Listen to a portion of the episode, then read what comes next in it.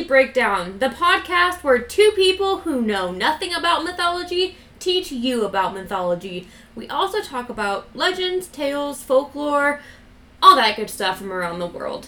My name is Cece, and I'm here with... Tony. And, welcome. Yes. We are super, super excited. Today we're going to be talking about some Norse mythology, which... is Tony's favorite. It is my absolute favorite. All around.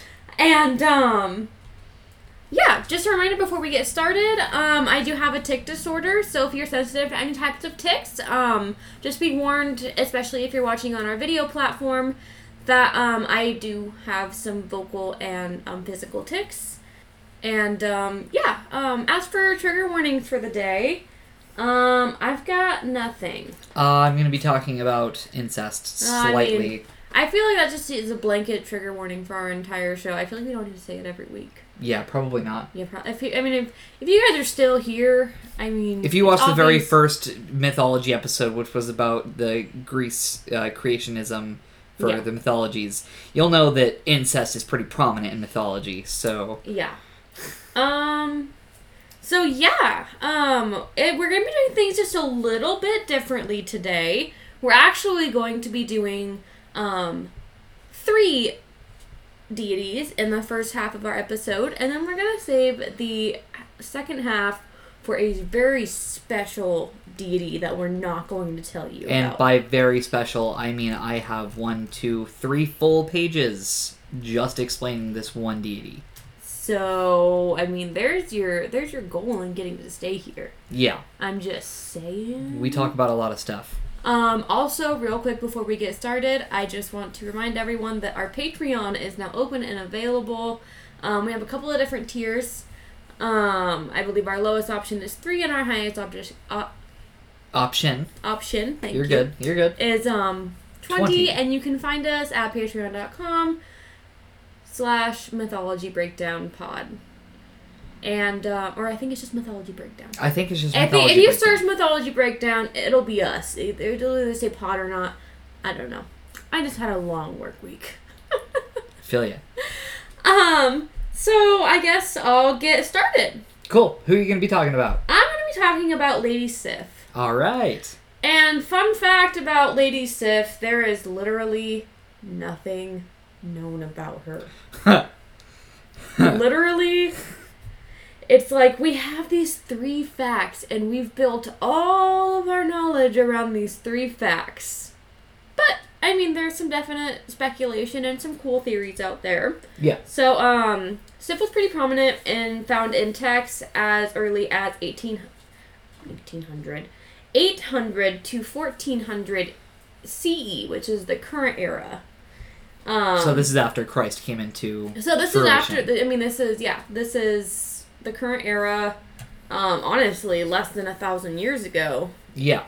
And it's in the same age as the Viking and the medieval age. I know, right? It's so crazy to think that we're talking about these mythological beings. Well, because a lot of these other mythologies we've been talking about, it's like, 3000 BCE.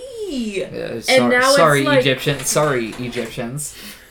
Our dog's trying to get in here. We locked her out of her own bedroom because this is also our recording area. Hello, Athena.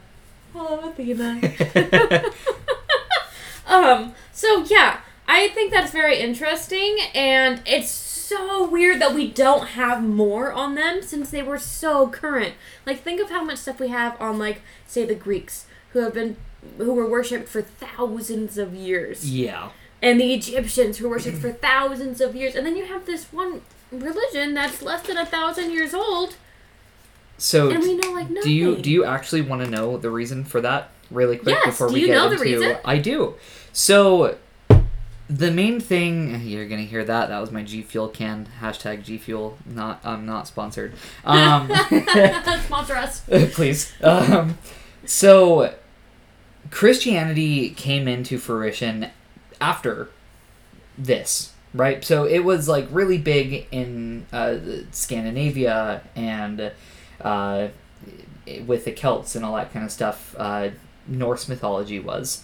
And so basically there was this huge thing that happened, and, you know, Christianity started taking over, and temples were actually... Oh, the Christian-y, like, the with the pagan and the... Yep. How a lot of things... Oh, okay. The Christians that makes burned sense. Temples, destroyed statues. They got rid of thousands of years of documentation on these Nordic gods.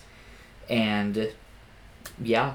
Thank you, early Christians, for that. Now I'm talking like 1,000+ year old Christians, not today's Christians, of course. Yes, we all know how crazy history has been. Yeah. Okay. Well, so now you just dripped on your shirt. I'm dripping with G Fuel. Sponsor us. So, she's the wife of Thor, that we know. Yes. We also know that her name means relationship by marriage. Huh, that I did not know. Yes. So, like an in-law. All right. The third thing that we know is she is the mother of Ullr, who is also obscure and unknown. Okay. He is the god of... Hold on. She lost her place. I lost my place. Oh, the god of snowshoes, hunting, the bow, and the shield. Snowshoes? Yes. I would love to be known as the god of snowshoes. He's married to the goddess of winter. All right. That's basically all we know about him. That makes sense. The fourth and final thing that we know about Sif is that she had long, beautiful golden hair. Some accounts stating that her hair was the most perfect shade of gold and it reached all the way to the floor. Huh. And that's it. That is it. That's what's known. Oh, God. That's nothing. Yeah. Huh. Oof. I've managed to find some theories and stuff, but I mean that based on facts, that's really it. The closest other thing we have to factual evidence is a story that, you know, she had beautiful hair. So already it's about one of the facts that we already know. So it's not really giving us any new information. That is really rough. And she was like sleeping one day. And Loki came up and cut all of her hair off. Like, so she was basically bald because he was feeling extremely mischievous that day. He was like, yeah, yep, I'm gonna cut off all this girl's hair. I'm just gonna cut her hair off. Nice. And obviously this pissed Thor off because Sif's hair was like her whole personality. Could you imagine your personality being based off of your hair?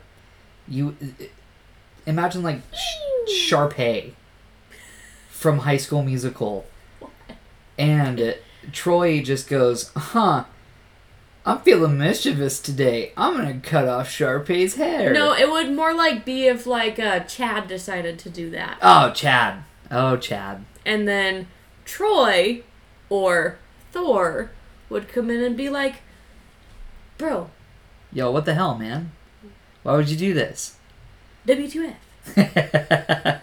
Because Thor literally was like, dude, Loki. And Loki, because he's a little wimp, was like, I'm so sorry, I'll get her some new hair. And that's the end of the story. All right.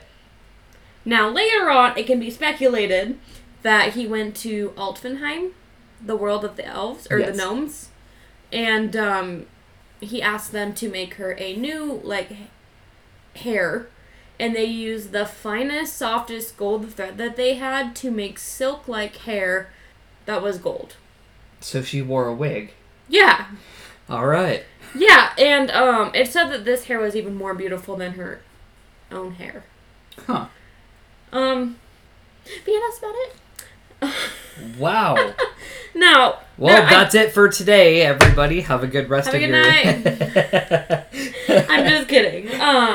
So, there are some theories that her hair was meant to symbolize fields of grain or fields of wheat, and so that she was maybe a goddess of fertility and agriculture and growth. That would make sense, because Thor is also god of agriculture. I was going to say, there is some evidence to support that they are what's called a heros gamos. Yep, I know exactly what that means, too. Okay, so for those of you who aren't also researching mythology... Whoops. A heros gamos, or a herogamy, is a divine marriage, which means the fertilization or the prosperity of the earth being fertilized by the sky.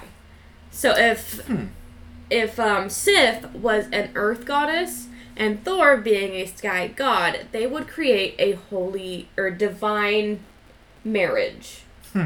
So there is evidence to support this theory based on other examples of relationships like theirs. Weird. Okay. So, I mean, that's one of the things that we can assume. But like I said, it's not confirmed. It's just theory. A film theory! I'm sorry. I had to do it. Matt, Pat, I'm sorry.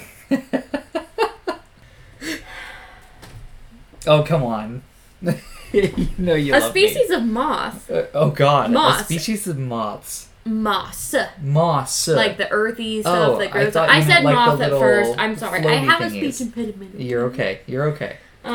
It's called Haddersiffier, which literally means Sif's hair, which is another piece of evidence to support the theory that she was an agricultural goddess. Huh.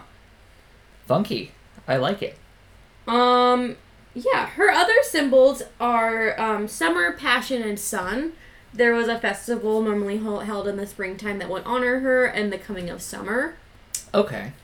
And in order to ask her for help and guidance, it said that you want to bake her a loaf of bread with as many grains as possible in it. All right. So, I mean... Yeah. All the evidence says yes, but it can't be confirmed. Right. And that's really unfortunate because she seems like she was probably a really cool lady. I wish that we could know more. I wish that we could meet these people. I mean, even in Marvel, she has a teensy tiny role. She doesn't really do much. And plus, it's not really shown that Thor is married to Sif. Well, because they're not. I know. Because he's with Jane. Jane Foster. I think we're going to do a whole episode on, like, Marvel and Thor and... Marvel versus actual... Yeah, that would be such a... Maybe it'll be a Patreon episode. Possibly. There we go. If you want to see some other cool stuff like that. Because this would all just be theory and it wouldn't be, like, really facts at all. So. Yeah. Oh, yeah. But, so, Patreon. Go sign up. There you go. We got some cool stuff coming. So I'm going to pass the time over to you. Yes. So, give me about 5 minutes and I'll be done. I know. Same. So, I'm going to be talking about Njord. Pronounced N-Y-O-R-D, Njord. Njord is one of the principal gods of the Vanir tribe of deities. So those are the agricultural ones. Mm-hmm. They're the gods that are more peaceful ones, the fertility ones, yeah. Versus the Aesir, which is, you know, anger and war. Oh, yeah. He's also an honorary member of the Aesir gods, so he's actually a member of both. Mm-hmm. I feel like that actually happens a lot because... of the peace treaty at the end of the Aesir-Vanir war. Yep, which that's actually where he came from. Well, I'm sorry I just spoiled your whole story. No, that's fine. I quit. I'm kidding now. Having been sent to them during that... Whoa, look at that! Aesir-Vanir war, along with his son, Freyr, and his daughter, Freya. So he's actually the father of Freyr and Freya. Freyr and Freya's mother is Njord's unnamed sister, who, based on linguistic evidence, so this is a theory, is probably Nerthus, or an equivalent goddess. Now, who was Nerthus? There is actually not much on Nerthus. She is not very prominent in Norse mythology. That happens a lot. It does. Like, and Njord is also not very prominent in Norse mythology. He's just known as the person who boned his sister to make Freyr and Freya. That's basically it. Njord was particularly associated with wealth, fertility, the sea, and seafaring in the Vikings' religion. So he was basically the Poseidon of their time. A saying among the Norse peoples held especially... Oh my god, I can't speak today. I just think you can't type, and now you're trying to read your notes. Tony having strong. A saying amongst the Norse peoples held especially wealthy to be as rich as Njord. So basically everyone wanted to be as rich as Njord. So is it Njord or Njord? Because you're pronouncing it both. I'm saying Njord. No, sometimes you said Njord. Back me up on this, guys. Well, when I go through to edit this, I'll figure it out. Good, because you're saying... I'm saying also, Njord. The sun went away outside, and now our lighting is just awful again. Oh, whoops. This is what happens when you have to rely on the sun as part of your equipment. Yes. We could just turn on the light in here, but maybe not. So there's really only one prominent story that... See, that makes everything so much better. That Njord was actually in, and that was the marriage of Njord and Skadi. Skadi doesn't know. Oh my god, stop.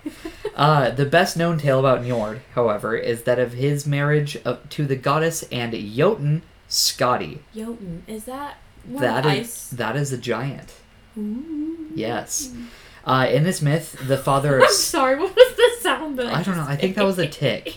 I don't know if it was a tick or not. I'm not sure. Ew. That was... Jinx. What Stop. Did you... in this myth, the father of Skadi, Thjálfi, was killed by the Æsir.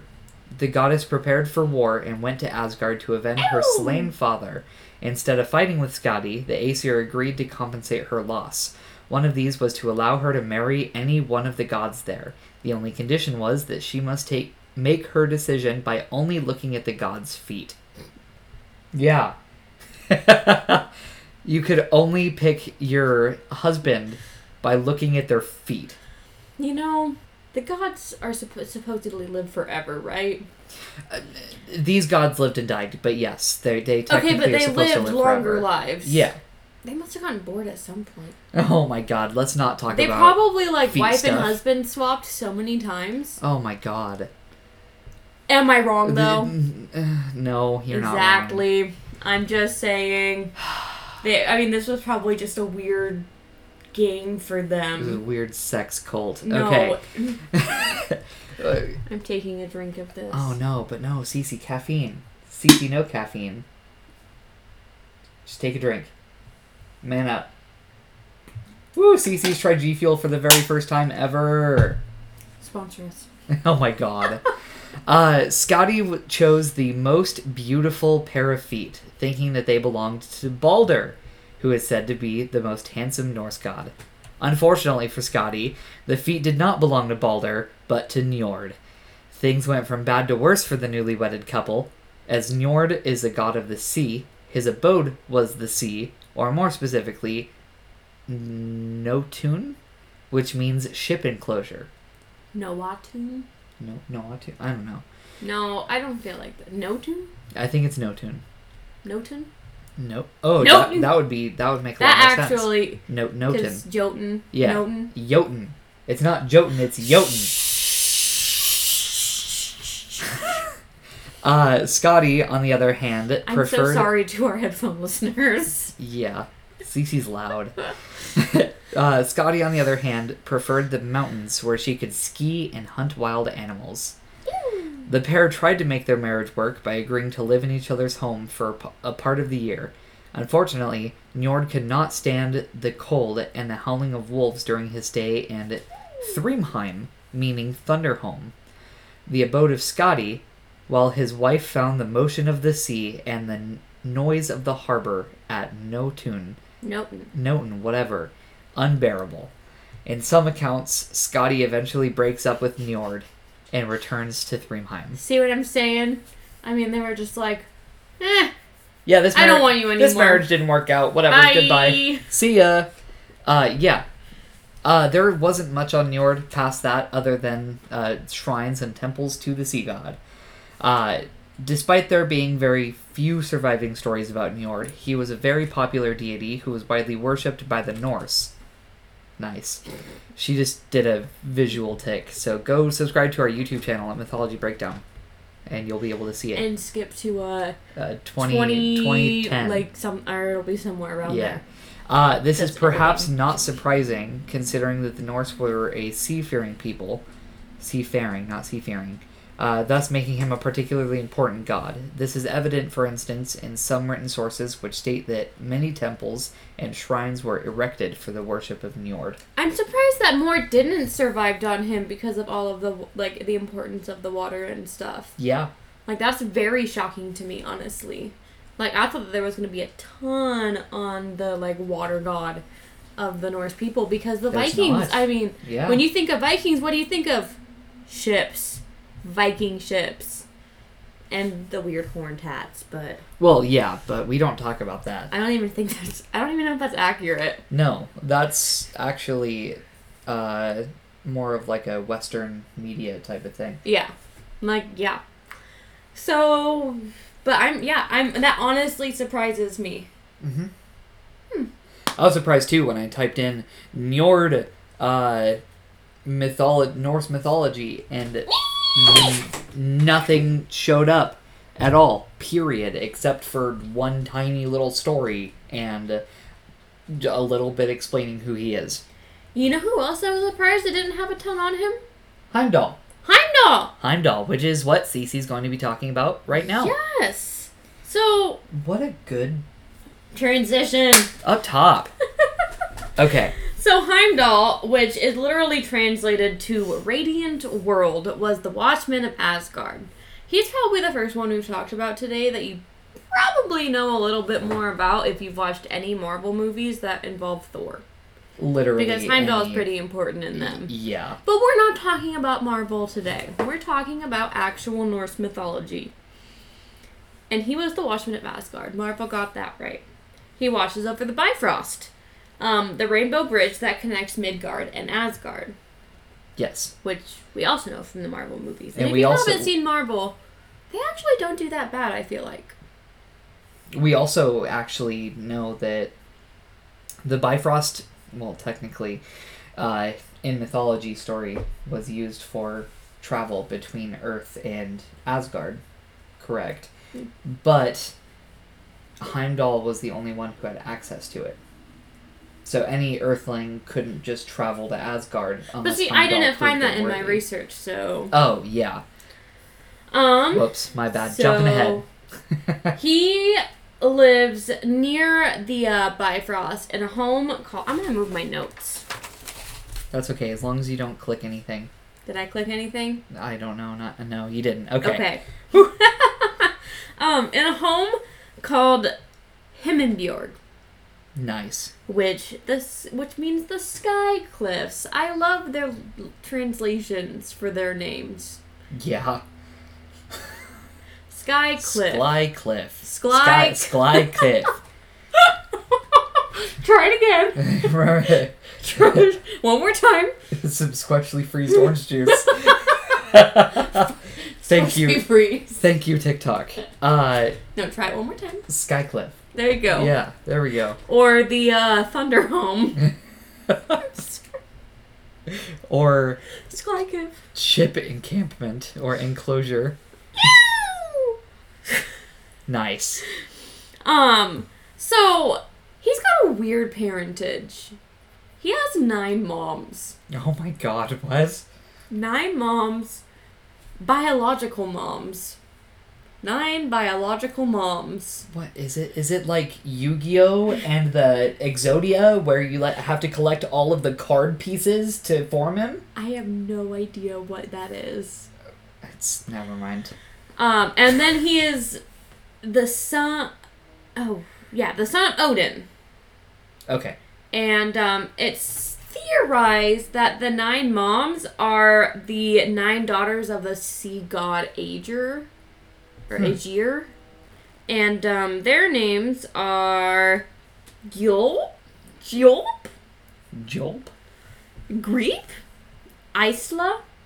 Where are you looking at the very bottom. Okay. Írgjafi, Olfram, Angeia, Imth, Atla, Jonsarja. Is that an N or a R? I think that's an N. Okay, wow. I'm never doing that again. Yeah, let's get past that.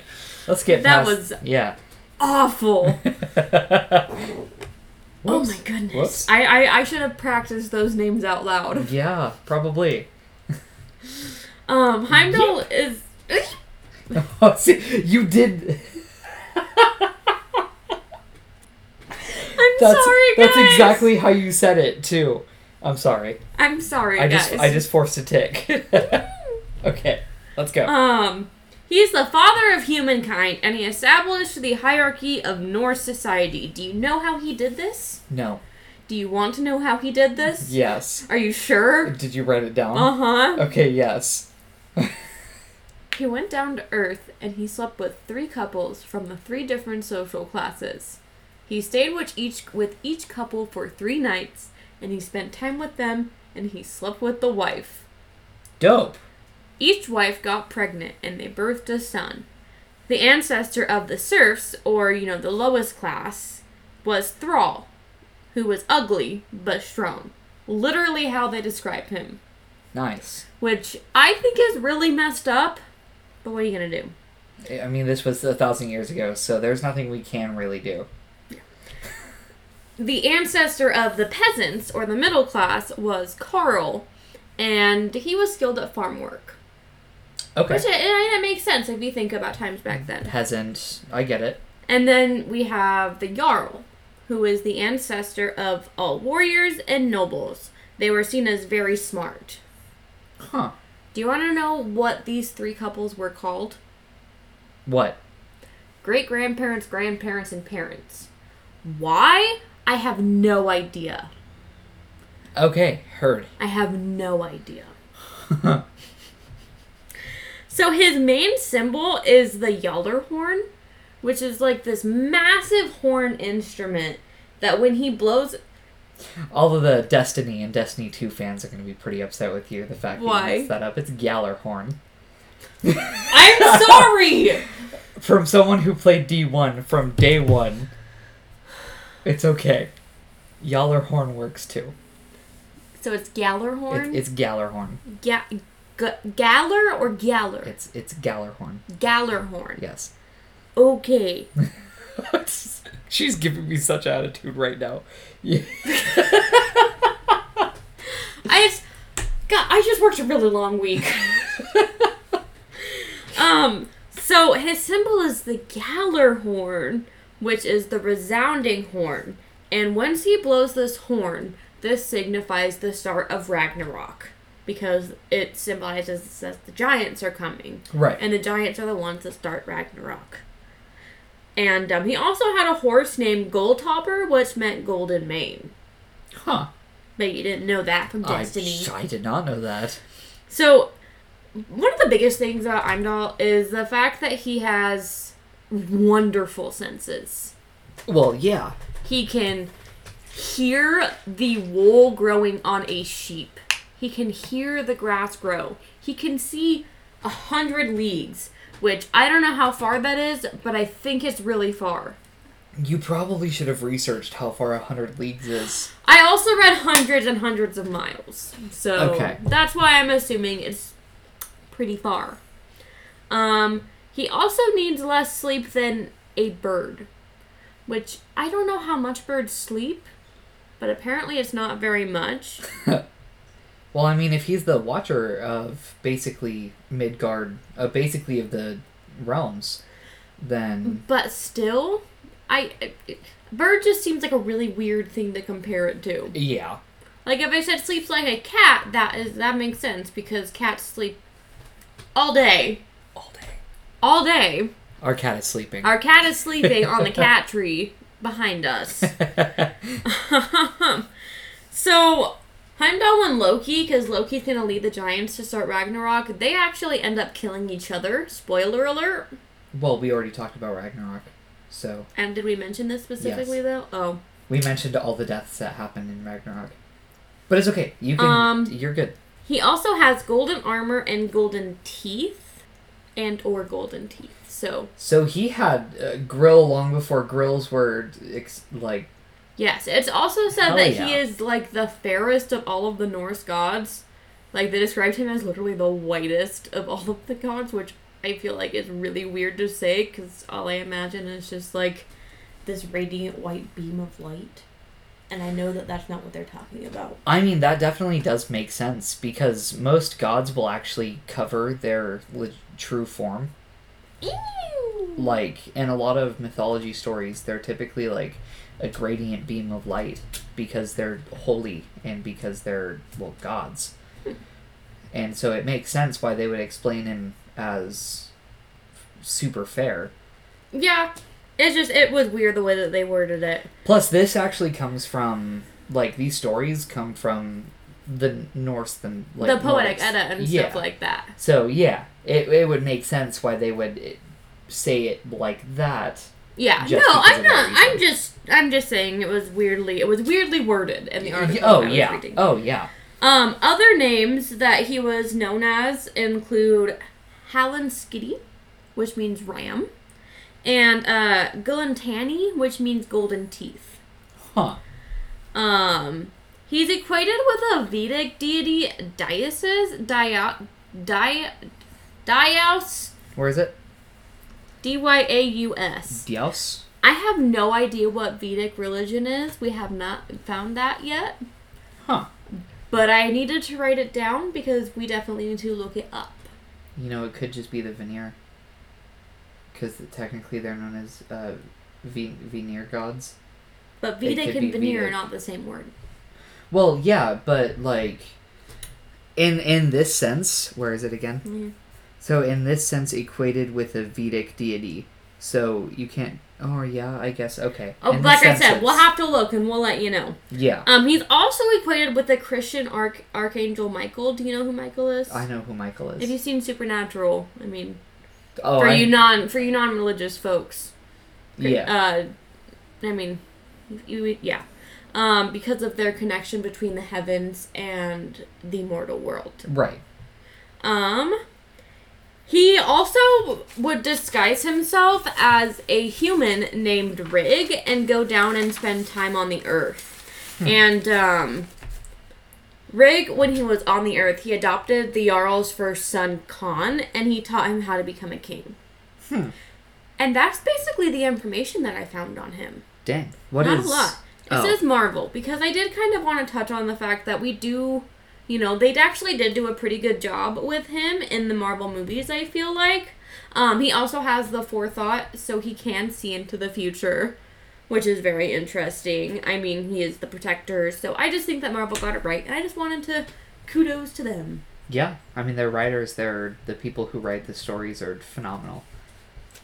Yes, so that's what I got, and actually, this is about the perfect time to take a break. Yep, because this next portion is going to take us about 20 minutes to go through, so... Yeah, so we're going to go take a break. I'm going to go get something to drink, because I'm thirsty. Okay. And when we get back, we'll do our surprise person for the day. Perfect. See you soon.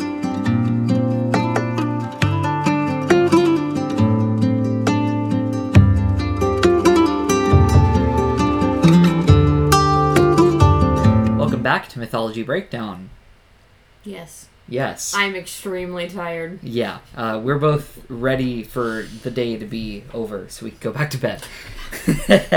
I just drank some questionable milk. So. Yes, so we'll see how that treats her within the next 15 to 20 minutes. Okay, so, surprise, surprise, the person I'm going to be talking about is none other than Lady Sif's husband. Thor! So, like I said, I've got 3 whole pages on this guy, so we're going to be... It's gonna take a while. You almost said this page. I did. I almost said this guy. If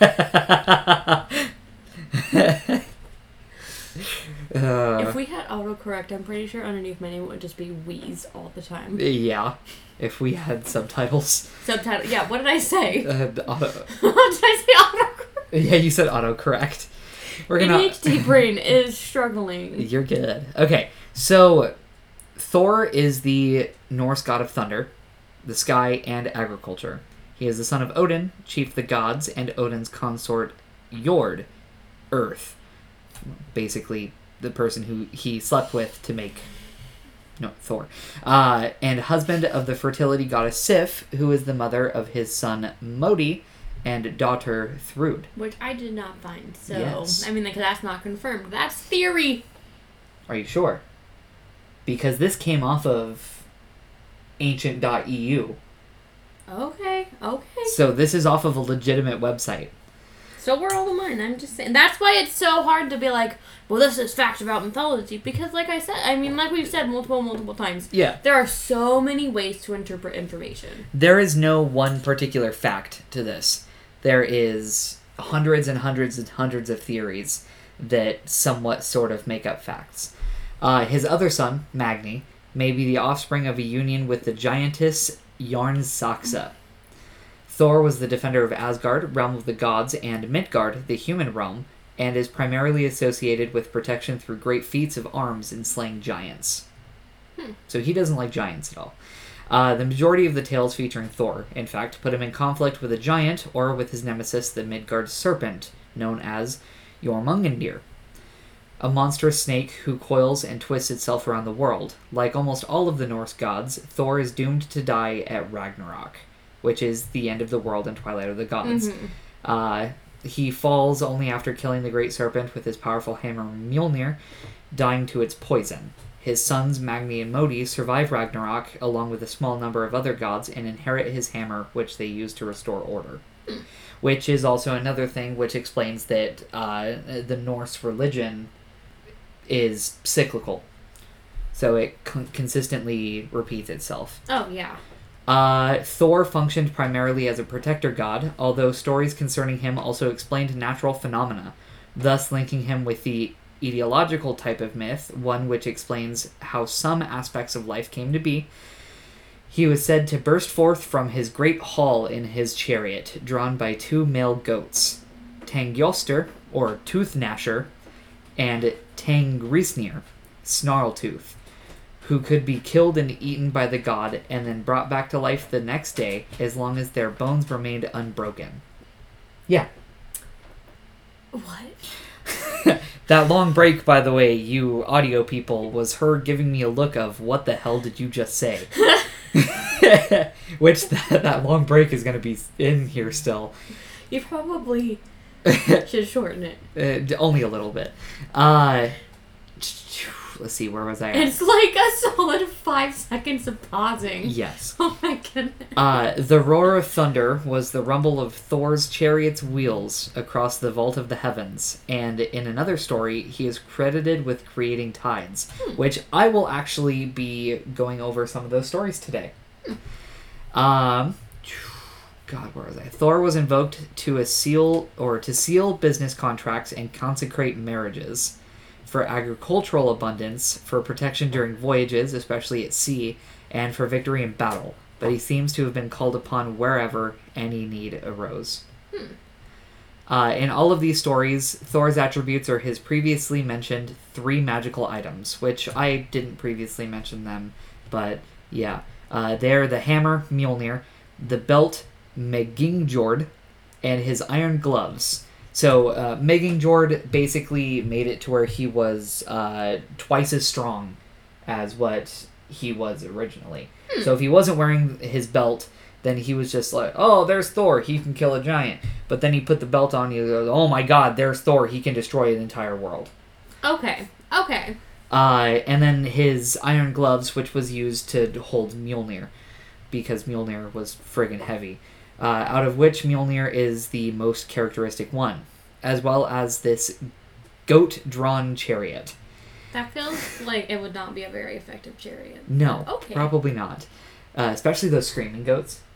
Like, you yell at it and they just fall over. Okay, yes. Like that. Just like that. I'm sorry, headphone listeners. That was loud. That was very loud. It's like a solid line. Yeah, it went off the charts. These items embellish Thor's great strength, which is his main feature, and Thor also has a quick temper and shows impatience for following others' rules. He is never depicted as a subtle or careful deity and prefers direct action over discussion or planning in solving any problem. Thor is completely without guile or the capacity to deceive, and so cannot recognize these qualities in others. As a result, he is often tricked by magical spells or shape-shifting entities, which cause things to appear other than they are. Oh, did you read my little header right here? I'm just thinking about the fact that Thor is literally a dumb jock. Oh, he is literally a dumb jock. Okay, but now this is my header for the next thing, and this kind of explains Loki and his story against Thor. And the heading literally reads, Myth about Loki just being a bitch. I didn't know how to word it. So this story revolves around Loki and a couple of... look how long this story is. Jiminy! Yeah, hello. So I'm going to be reading through it, and then we can talk about some key details, just so then that way it's not taking up a huge portion of our time.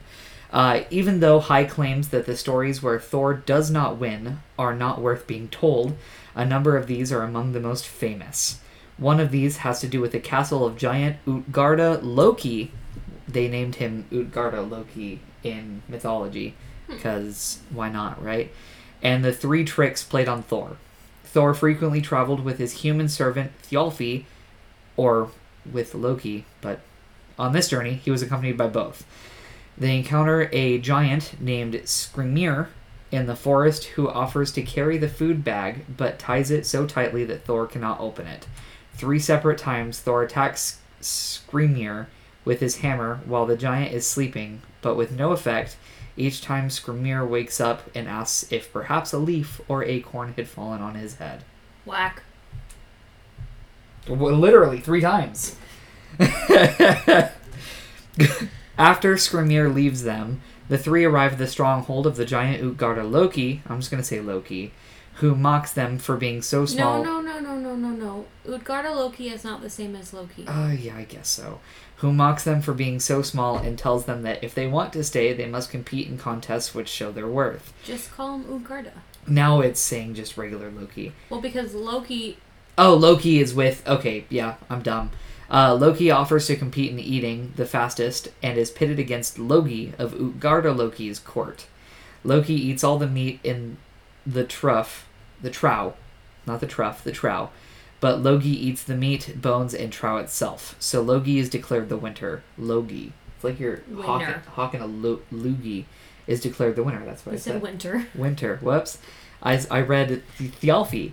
Next, Thjálfi offers to run a race and 3 times loses to his opponent, Hugi. Weird names. I don't like these. When it is Thor's turn, he chooses a drinking contest, and Útgarða-Loki offers him a large horn. Thor drinks 3 times but cannot empty the horn. Útgarða-Loki mocks him and offers him the challenge of lifting a gray cat off the floor. Thor can only manage to lift it high enough so that one paw is in the air. Once again, Útgarða-Loki mocks Thor and says that perhaps he can win at wrestling an old woman, his nurse, Ellie. Thor and Ellie grapple through the hall until Thor is finally forced down onto one knee. At this point, Útgarða-Loki calls a halt to the contest and allows the three to spend the night. I think I know this story. Yeah. It actually, at the end, it really does explain why you shouldn't be hard on yourself, which is, I think, really cool. Well, that's what the thing is, that a lot of myths and tales and legends and folklores, they have, underlying messages to them. And that's why they're so interesting, and that's why we're doing this podcast, because it's so easy to just look at it and be like, oh, well, that's just a story. But it's like, okay, but, some stories we take as having meanings, and some stories mean other things, and it's important to look at those, I think. Oh, yeah. Continuing at this, wow. The next morning, Útgarða-Loki rides out from the castle with Thor and his companions and reveals the truth of the past few days. He first tells them that he was Skrymir in the forest and that he deceived Thor each time Thor struck him. Thor was actually striking at mountains, whose tops were now leveled from each blow. Once they were in the castle, the deceit continued as Loki's opponent in the eating contest was actually wildfire, which burned up the meat, bones, and the wooden trough, while Thjálfi's opponent in the race had been thought which flies faster than anyone's feet. So basically... it was wind that he was facing, and he lost. In the case of Thor's contest, Útgarða-Loki explains the bottom of the drinking horn was in the sea, so that no matter how much Thor drank, he would never have been able to empty it. He did manage to drink so much, however, that the sea level had dropped, and Thor had now created tides. The gray cat had actually been the Midgard serpent who encircles the world, and the fact that Thor had managed to raise it as high as he had was incredible. Finally, the old woman he had wrestled with was age itself, which no one can defeat, and Útgarða-Loki says how everyone was impressed and in awe when Thor was the only one who was forced down to one knee. So basically, he fought old age and almost won, which I thought was badass. Thor responds to this speech by drawing out his hammer to smash Útgarða-Loki's skull. Reminder, he's a dumb jock. But the giant had vanished, and so had his stronghold. Thor and his companions leave the giant's land, but Thor swears vengeance on the Midgard serpent for being able to resist him. Shortly afterwards, he goes fishing.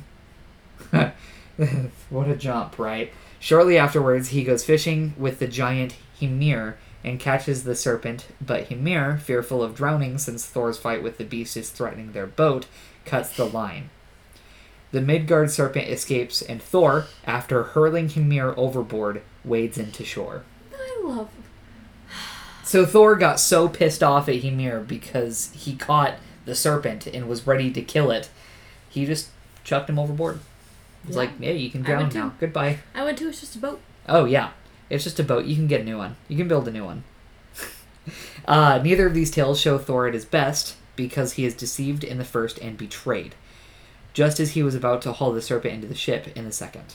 He remains a heroic figure, however, because his failings are not of his own doing.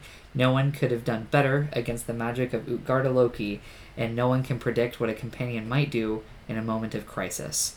In another popular tale, Thor's hammer is stolen by the giants, and he must disguise himself as the goddess Freya and pretend to be the giant's bride in order to get it back. A Norse audience would have been entertained by these stories, but would have also derived a comforting message. Even Thor could have bad days. So yeah, Thor had bad days. Yeah. So don't be hard on yourself. Gods are not perfect. I mean, I think that we've very much so discovered that in our research. Gods are most often depicted as not perfect. Not purpose. They're not perfect. Yes. Okay, so that was the end of the story. Basically, it was just... So it wasn't actually... I mean, okay, so Útgarða-Loki, was that like Loki in disguise? So I'm thinking it was like no, because giant. They fought against Loki. Right, but it was a giant. And Loki used to be... Ah! Nice. And Loki used to go along with Thor on these... But Loki was with Thor on this adventure that you were telling us about. Exactly. So it couldn't have been him. No. Okay. Well, you said it was Loki being a bitch, and Loki didn't do anything. Well, it's Útgarða-Loki. Okay, so but it's like, not the same. That was deceiving Tony. It was... What? Whatever. Deceiving. Whatever. I'm a deceitful person. No, you're not. Deceit. Yeah. Wow, my brain. Okay. So next is about the cult of Thor. Now remember, every time we've talked about the cult in the past, it this means is religion. Yes, not this what is we not cult as today. Yeah, it's not the Illuminati. Illuminati confirmed. This kind of reassurance that Thor provided gave rise to his popular cult. Very little is known of the specifics of Thor's worship, owing to the nature of Norse religion, which had no written scripture of formal liturgy. But as noted, his popularity is evidenced by the number of amulets, engravings, and other allusions to him. There does seem to be exceptions to this general rule, however, as temples to Thor are mentioned by later writers. The most famous of these was the Temple of Uppsala in Sweden, dedicated to the worship of Freyr, Odin, and Thor.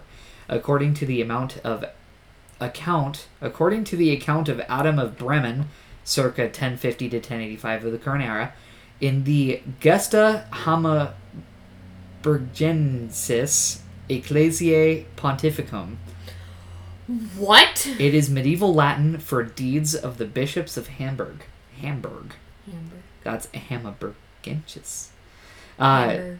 Yes, Hamburg. Hamburger.